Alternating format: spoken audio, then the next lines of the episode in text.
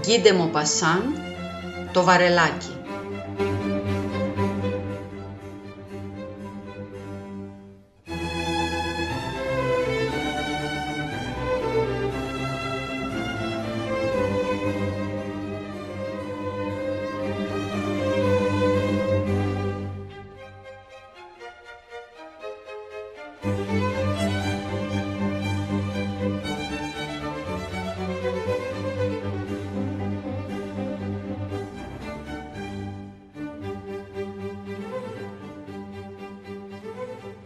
Ο Κυρσικό, ο πανδοχέας της Επρεβίλ, σταμάτησε το τυλμπορί του μπροστά στην αγρικία της Κυραμαγκλουάρ.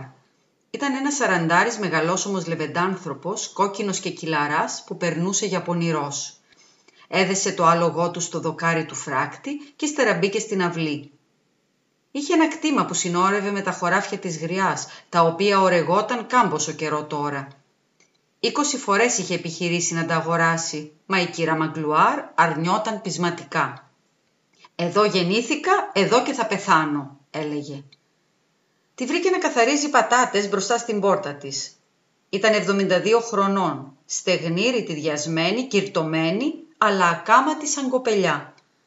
Ο Σικό τη χτύπησε φιλικά στην πλάτη, ύστερα κάθισε πλάι της ένα σκαμνί. «Λοιπόν, γιαγιά, από υγεία πάμε καλά», Ας τα λέμε καλά. Και εσύ κύριε Προσπέρ, ε, κάποιοι πόνοι, χωρίς εδάφτους θα ήμουν απερίφημα. Να λες και μη χειρότερα. Και εκείνη δεν είπε τίποτα άλλο. Ο Σικό την κοίταζε να κάνει τη δουλειά της. Τα γαμψά ροζιασμένα της δάχτυλα, σκληρά σαν δαγκάνες καβουριού, άρπαζαν σαν τζιμπίδες στους γκριζοπούς κονδύλους από ένα καλάθι. Τους περιέστρεφε ζωηρά στα χέρια της, αφαιρώντας μακριές λουρίδες φλούδας με τη λεπίδα ενός παλιού μαχαιριού που κρατούσε με το άλλο της χέρι. Και όταν η πατάτα είχε γίνει κατακίτρινη, την έριχνε σε ένα κουβά με νερό. Τρεις ξεθαρεμένες κότες πλησίαζαν η μια μετά την άλλη μέχρι τις φούστες της για να μαζέψουν τα φλούδια και ύστερα το βάζαν στα πόδια με τη λία του στο ράμφος. Ο Σικό έμοιαζε αμήχανος, διστακτικός, ανήσυχος, αφού ήθελε κάτι να πει και δεν τα κατάφερνε. Στο τέλος το αποφάσισε. «Δεν μου λες λοιπόν, κύρα Μαγκλουάρ, τι μπορώ να κάνω για λόγους σου; Αυτό το αγρόκτημα επιμένεις πάντα να μην θέλεις να μου το πουλήσεις. Όσο γι' αυτό όχι, μην υπολογίζεις αυτό διόλου. Τα πάμε, τα ξανάπαμε, μην επανέρχεσαι. Είναι που έχω βρει μια λύση που θα βόλευε και τους δυο μας. Ποια είναι; Να την μου το πουλάς και ωστόσο το κρατάς εσύ. Με εννοείς; Πρόσεξε τι σου λέω. Η γριά σταμάτησε να ξεφλουδίζει τις πατάτες της και στείλωσε πάνω του τα ζωηρά της μάτια με τα ζαρωμένα τους βλέφαρα. Εκείνος εξακολούθησε. Ξηγέμαι. Κάθε μήνα θα σου δίνω 150 φράγκα. Το ακούς καλά; Κάθε μήνα θα σου φέρνω εδώ με το τυλμπορί μου 30 σημαίνια τάλιρα. Κι άλλωστε δεν αλλάζει τίποτα για σένα. Απολύτως τίποτα. Εσύ τσεπώνεις απλώς τα χρήματα. Σε βολεύει έτσι; Την κοιτούσε με χαρούμενο και φάτο ύφος. Η γριά τον θορούσε καχύποπτα, ψάχνοντας να βρει την πεπονόφλουδα σε αυτά. Ρώτησε. «Αυτά για μένα, αλλά εσύ τι θα έχεις; Το αγρόκτημα αυτό δεν σου το δίνω για τίποτα». Ο Πανδοχέας συνέχισε. «Μη χολοσκάς διόλου με δάφτο. Μείνε εδώ όσο ο μεγαλοδύναμος αφήσει να ζήσεις. Είσαι στο σπίτι σου. Απλώς θα μου κάνεις ένα μικρό χαρτί στο συμβολεογράφο, ώστε μετά από σένα να έρθεις σε μένα. Παιδιά δεν έχεις, μονάχα κάτι ανήψια που δεν τα συμπαθείς διόλου. Σε βολεύει αυτό; Κρατάς το βιό σου για όλη σου τη ζωή και εγώ σου δίνω 30 τάλιρα το μήνα. Είναι όλο καθαρό κέρδος για σένα. Η γριά παρέμενε ξαφνιασμένη, ανήσυχη, αλλά έχοντας μπει σε πειρασμό. Αποκρίθηκε. Δεν λέω δά και όχι, μόνο να, θέλω να το σκεφτώ για να πάρω μια απόφαση. Κόπιασε να τα ξαναπούμε στα μέσα της άλλης εβδομάδας. Θα σου έχω την απάντησή μου. Και ο Κυρσικό έφυγε ευχαριστημένος σαν βασιλιάς που μόλις κατέκτησε μια αυτοκρατορία.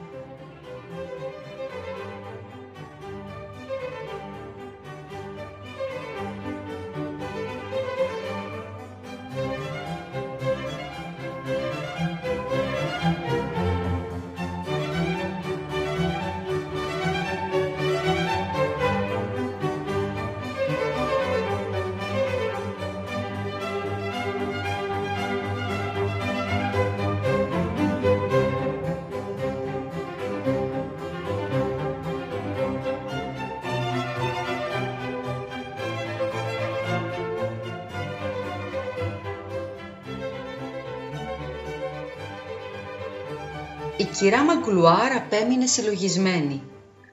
Δεν έκλεισε μάτι εκείνη τη νύχτα. Για τέσσερις μέρες βρισκόταν σε αναβρασμό. Ως φρενόταν σε όλα αυτά κάτι κακό για αυτήν. Όμως η σκέψη των 30 τάλιρων το μήνα, αυτού του ιερού χρήματος που θα ερχόταν να πέσει ντάγκα ντάγκα στην ποδιά της, που θα της ερχόταν έτσι ουρανοκατέβατο χωρίς να κάνει τίποτα, την έκανε να λιώνει από λαχτάρα. Το λοιπόν πήγε και βρήκε το συμβολεογράφο και του αφηγήθηκε την περίπτωσή της. Αυτός τη συμβούλευσε να δεχτεί την πρόταση του Σικό, αλλά να του ζητήσει 50 σημαίνια τάλιρα αντί για 30, αφού το αγρόκτημά της άξιζε το λιγότερο 60.000 φράγκα. «Αν ζήσετε 15 χρόνια», είπε ο συμβολεογράφος, «θα το έχει κοστίσει έτσι μονάχα 45.000 φράγκα». Η γριά ρίγησε στη σκέψη αυτή των 50 τάλιρων το μήνα, όμως δυσπιστούσε ακόμα, επειδή φοβόταν χίλια δυο απρόβλεπτα πράγματα, κάποια κρυμμένη πονηριά. Και έμεινε ως το βράδυ κάνοντας ερωτήσεις, αδυνατώντας όμως να πάρει μια απόφαση και να φύγει. Τελικά παράγγειλε να της ετοιμάσουν το συμφωνητικό και επέστρεψε σπίτι της ταραγμένη σαν να είχε πιει τέσσερα ποτήρια γιωματάρικο μιλίτη. Σαν ήρθε ο Σικό να πάρει την απάντηση, τον άφησε ώρα πολύ να την παρακαλάει, δηλώνοντας πως δεν θέλει, ενώ την έτρωγε ο φόβος μήπως και δεν έστεργε να της δώσει τα 50 σημαίνια τάλιρα. Τέλος, καθώς αυτός επέμενε, του εξέθεσε τις αξιώσεις της. Ο Σικό αναπήδησε από την απογοήτευση και αρνήθηκε. Τότε για να τον πείσει, βάλθηκε να επιχειρηματολογεί πάνω στην πιθανή διάρκεια της ζωής της δεν μου απομένουν σίγουρα περισσότερο από 5-6 χρόνια. Να με κιόλας στα 73 μου. Κι όχι για τούτο θαλερή. Τις προάλλες νόμισα πως θα τέλειωνα. Θαρούσα πως μαδιάζανε το κορμί, έτσι που χρειάστηκε να με μεταφέρουν στο κρεβάτι μου. Όμως τον σηκώ δεν τον τύλιγες εύκολα. Άστα αυτά, άστα παμπώνηρη. Είσαι γερή σαν τον καμπαναριό της εκκλησιάς. Θα φτάσεις τουλάχιστον τα 110 χρόνια. Εσύ θα με θάψεις, να σε βέβαιη. Ολόκληρη και αυτή η μέρα χάθηκε σε συζητήσεις. Αλλά μια που η γριά δεν υποχώρησε, ο Πανδοχέας δέχτηκε τελικά να δώσει τα 50 τάλιρα. Υπογράψανε το συμφωνητικό την επομένη και η κυρά Μαγκλουάρ απέτησε άλλα δεκατάλιρα για ρεγάλο.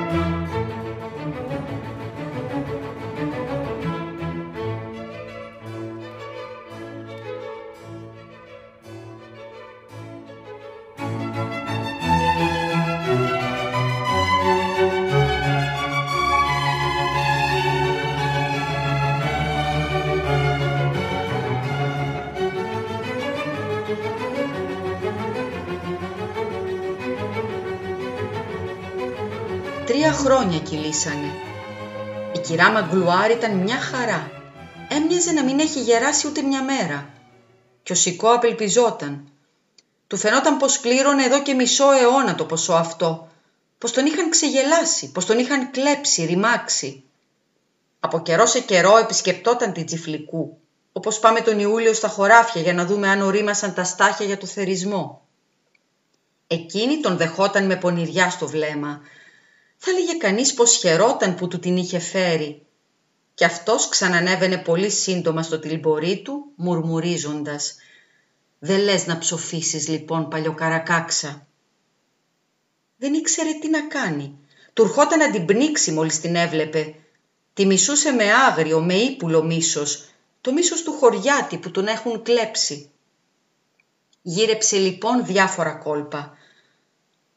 Τέλος πάντων, μια μέρα ξανάρθε να τη δει, τρίβοντας τα χέρια του, όπως την πρώτη φορά, τότε που της είχε προτείνει τη συναλλαγή. Και αφού κουβέντιασαν για λίγο, είπε Για πες μου γιαγιά, γιατί δεν περνάς από το σπίτι για φαγητό όταν έρχεσαι στην Επρεβίλ; Όλοι έχουν να το λένε πως τάχατες δεν είμαστε πια φίλοι και αυτό με θλίβει. Αφού το ξέρεις δά πως στο σπίτι μου δεν θα πληρώσεις τίποτα. Δεν θα τσιγκουνευτώ εγώ για ένα τραπέζι. Όσο θα το λέει η καρδούλα σου, να έρχεσαι ελεύθερα. Χαρά μου θα είναι. Η κυρά Μαγκλουάρ δεν περίμενε να της το πούν δυο φορές. Και τη μεθεπομένη, καθώς πήγαινε στο παζάρι με τη σούστα της που την οδηγούσε ο υπηρέτης της ο Σελεστέν, έφερε χωρίς να την νιάξει το άλογό της στο στάβλο του Κυρσικό και αξίωσε το γεύμα που της είχαν τάξει. Ο Πανδοχέας, ακτινοβολώντας, της φέρθηκε όπως σε μια κυρία. Τη σερβίρισε κοτόπουλο, λουκάνικα, σπλινάντερο, μπουτάκι αρνίσιο και λαρδί με λάχανα.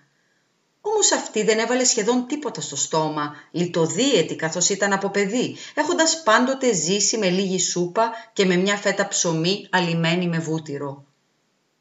Απογοητευμένος ο Σικό τη ζόρισε να φάει, αλλά εκείνη ούτε που έπινε. Αρνήθηκε να πάρει και καφέ. Τη ρώτησε «Θα πάρεις όμως ένα ποτό, ε» «Α, όσο γι' αυτό ναι, δεν λέω όχι» και εκείνος φώναξε με όλη του τη δύναμη από τη μια ως την άλλη άκρη του πανδοχείου. «Ροζαλία, φέρ το τσίπουρο, από το καλό, το πιο δυνατό!» Και η πυρέτρια εμφανίστηκε με μια στενόμακρη μποτήλια στολισμένη με ένα χάρτινο αμπελόφυλλο. Ο Σικό γέμισε δύο ποτηράκια. «Δοκίμασέ το γιαγιά, είναι πρώτης τάξεως», και η καλή μας η γυναίκα βάλθηκε να πίνει αργά-αργά με μικρές γουλιές παρατείνοντας την απόλαυσή της. Όταν άδειασε το ποτήρι της, το στράγγιξε και ύστερα δήλωσε. «Αυτό μάλιστα, αυτό είναι τσίπουρο». Δεν είχε καν αποσώσει να μιλάει όταν ο Σικό την κέρασε ένα δεύτερο ποτηράκι. Πήγε να αρνηθεί, αλλά ήταν πάρα πολύ αργά και το γεύτηκε λίγο-λίγο όπως το πρώτο. Τότε ο Σικό θέλησε να την κάνει να δεχτεί ένα τρίτο γύρο, αλλά αυτή αντιστάθηκε. Εκείνος επέμενε. «Βλέπεις, είναι σαν να πίνεις γαλατάκι. Εγώ πίνω δέκα-δώδεκα την ημέρα από δάφτο και δεν με πειράζει. Κατεβαίνει σαν ζαχαρίτσα. Τίποτα στην κοιλιά, τίποτα στο κεφάλι. Θα έλεγες πως εξατμίζεται πάνω στη γλώσσα. Δεν υπάρχει τίποτα καλύτερο για την υγεία. Εκείνη το είχε πολύ όρεξη και υποχώρησε, αλλά ήπια το μισό του ποτηριού αυτή τη φορά. Ο Σικό, μέσα σε μια έξαρση γενεοδορίας, φώναξε τότε. «Στάσου, αφού σ' αρέσει τόσο θα σου δώσω ένα βαρελάκι, μόνο και μόνο για να σου δείξω πως είμαστε πάντοτε δυο φίλοι γκαρδιακοί». Η καλή μας γυναικούλα δεν είπε όχι και έφυγε κάπως ζαλισμένη. Την επομένη ο Πανδοχέας μπήκε στην αυλή της Κεραμαγκλουάρ, ύστερα τράβηξε από το βάθος της άμαξάς του ένα βαρελάκι με μεταλλικό τσέρκι. Έπειτα την έβαλε να δοκιμάσει το περιεχόμενο για να αποδείξει πως ήταν όντως το ίδιο τσίπουρο και όταν πια είχαν πιει τρία ποτηράκια ο καθένας τους, της είπε φεύγοντας. Και έπειτα ξέρεις πως αν τελειώσει έχει κι άλλο από δάφτο. Μη στεναχωριέσαι διόλου. Δεν είμαι γλυσχρός εγώ. Όσο πιο γρήγορα τελειώσει τόσο πιο ευχαριστημένος θα είμαι. Και ξανανέβηκε στο τυλμπορί του. Ξανάρθε τέσσερις μέρες αργότερα.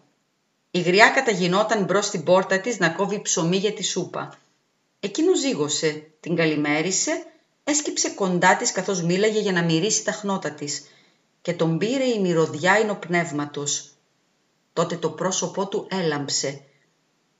«Θα με κεράσεις ένα ποτήρι τσίπουρο», είπε και τσούγκρισαν τα ποτήρια τους δυο-τρεις φορές. Σύντομα διαδόθηκε στην περιοχή πως η κυρά Μαγκλουάρ τα κοπανούσε μόνη της την περιμάζευαν πότε μες στην κουζίνα της, πότε μες στην αυλή της, πότε από τους γύρω δρόμους και τότε έπρεπε να την κουβαλήσουν σηκωτή σπίτι της, σωστό πτώμα. Ο Σικό δεν πήγαινε πια σπίτι της και όταν του μιλούσαν για τη χωρική ψιθύριζε με θλιμμένο πρόσωπο. Τι κρίμα στην ηλικία της να έχει πάρει αυτό το συνήθιο.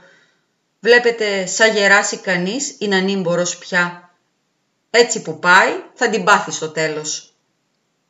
Πράγματι, η γριά την έπαθε. Πέθανε τον επόμενο χειμώνα, προς τα Χριστούγεννα, τότε που έπεσε τύφλα στο μεθύσι πάνω στο χιόνι. Και ο Σικό κληρονόμησε το αγρόκτημα δηλώνοντας Αυτή η παλιοχωριάτα, αν δεν το τσουζε, θα ζούσε ακόμα δέκα ολόκληρα χρόνια.